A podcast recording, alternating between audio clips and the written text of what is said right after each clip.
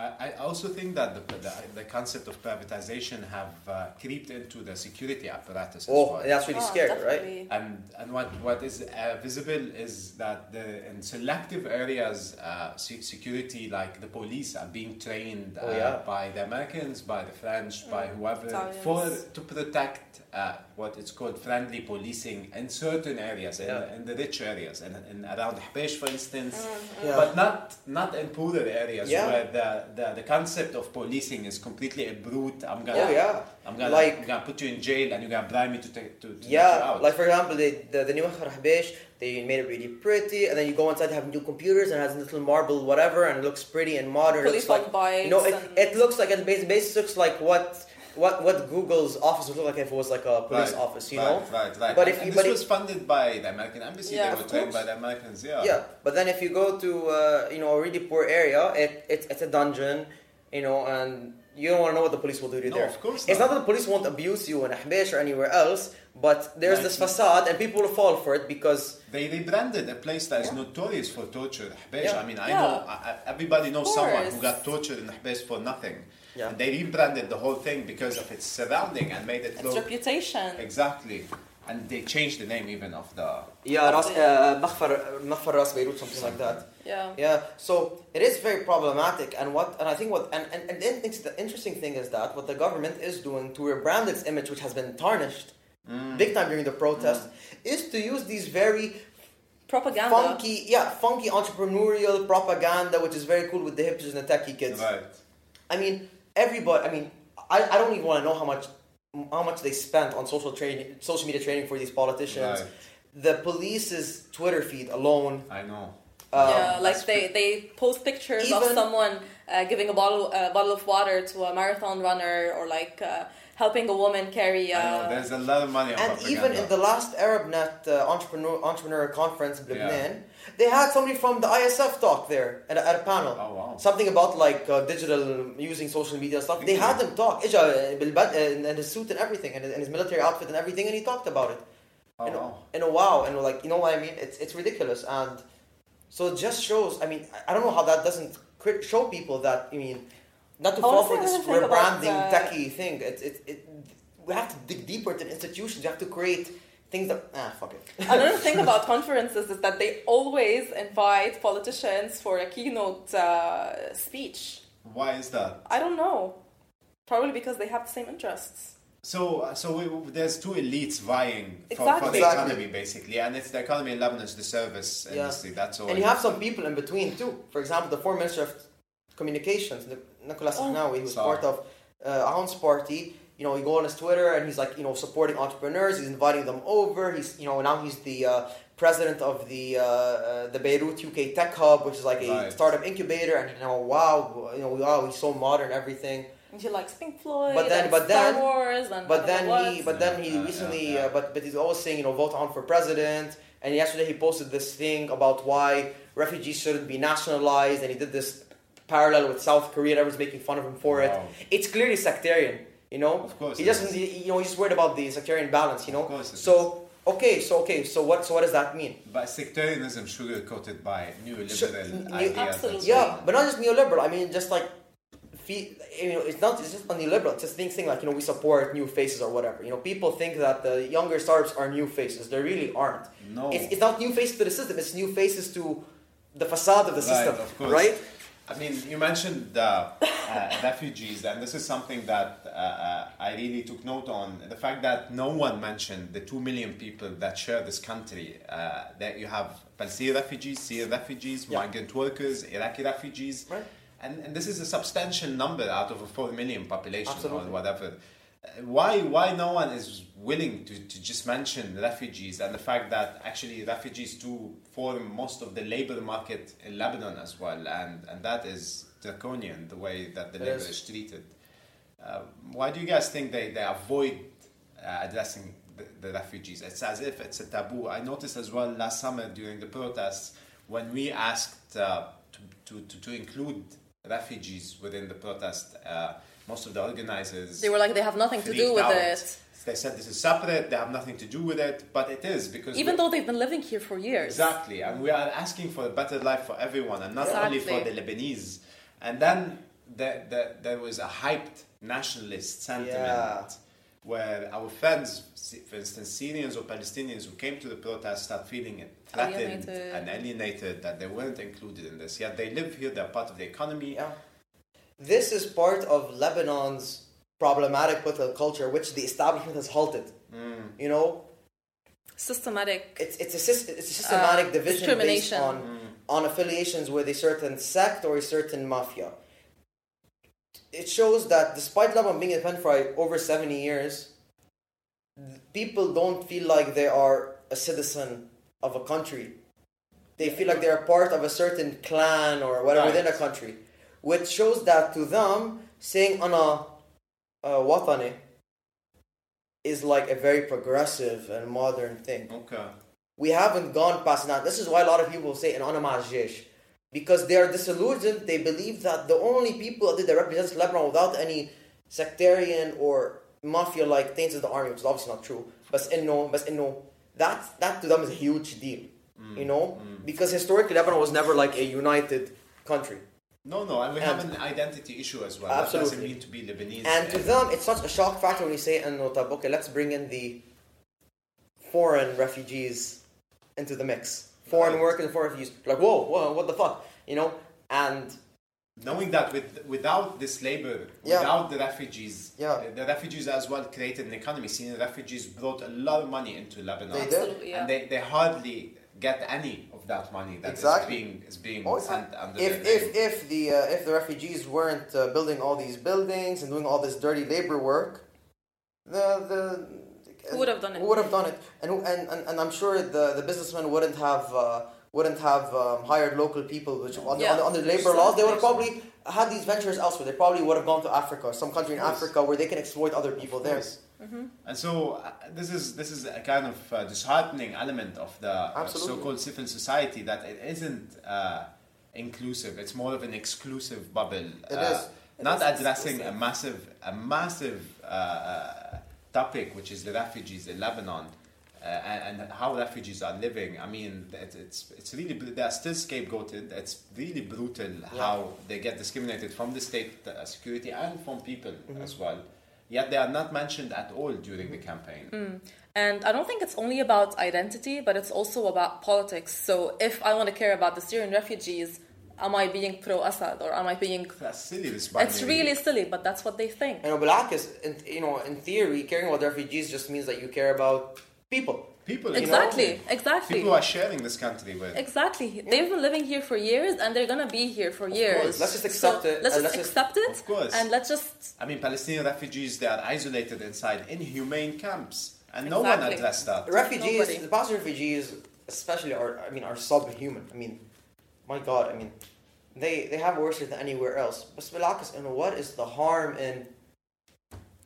I, I, I don't understand. Having them Look, I don't- involved because they've been living if it here. isn't us, the young people, then who, try then who's gonna who's gonna exactly who's gonna challenge and, he- and, that and the thing is that like people people are saying in Iran we don't have the capacity to have all these refugees. Okay, you know what? It's true. Lebanon does not have the capacity, but also I'm sure that if we had proper governance and public uh, and service public service systems where we can hold accountable and we used our money in an intelligent way, we could do a lot more than we're doing right now. Of course. And I have this strong belief that we allowed a lot of refugees to come in, knowing that they can be exploited for cheap labor in the interests of the ruling class of Lebanon uh, and, and, and the corporations. Because a lot of them would bus it anyway from Syria to Lebanon. Like they don't care. Because they're not going to affect their areas. You know? And, and anyway, it's going to prevent people from questioning the government because now they're going to be able to pay everything on the refugees. They're taking our jobs.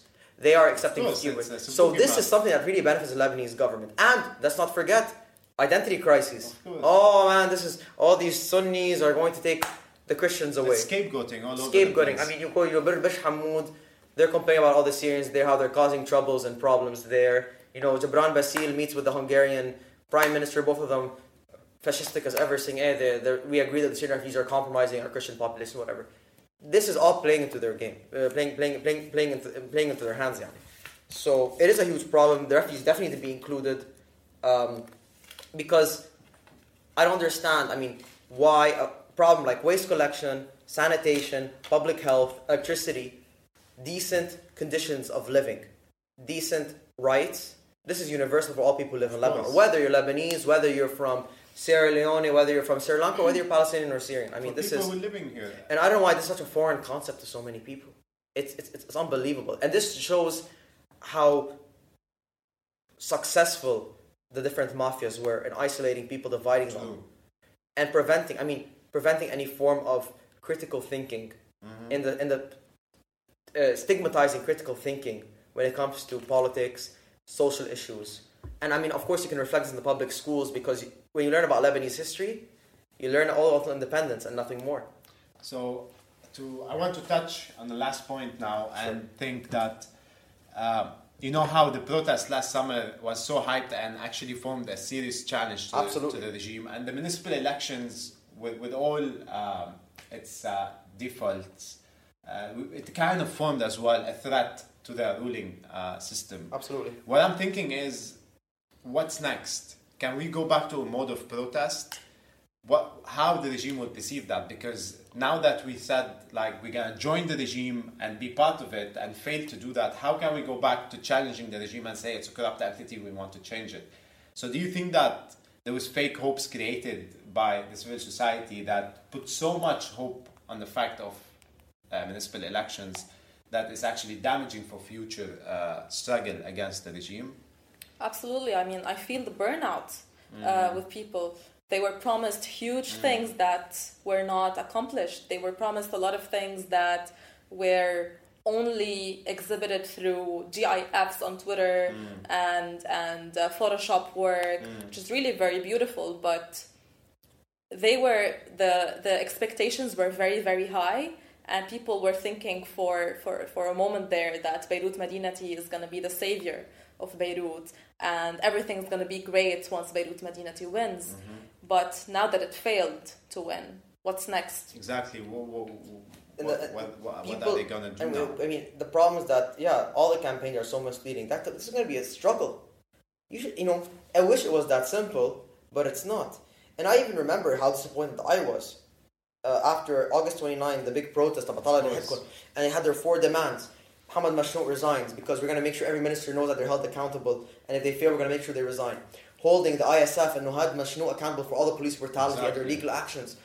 You know, parliament elections, um, uh, transparency on how our taxes are being spent, and everybody was cheering and was roaring. Exactly. Okay, if we can all agree on that, that's a huge step forward. And then we're going to escalate. Okay, the sit-in. And then we were like, okay, when is a general strike going to happen? Right. And they had this little white ribbon thing. Jesus. And No. like, And start de-escalating. It and started become It like a escalated from mob. there. Exactly. Yeah. It started looking like a like a huge flash mob and a huge uh, N- NGO doing like certain activities in, Exactly. in, in different places. I mean, we can't really rely on, on on these things. Going to the streets is very important. Trying to change things from from within is important, but we're failing. it's necessary to escalate for It's sure. necessary to escalate, but it's also very necessary to create new political parties. Mm. We are sick of these political parties. Nobody wants to say that, hey, I'm, I'm, I'm pro this political party anymore. So why not create something new? If you're going to create a new NGO, you're not going to get anywhere.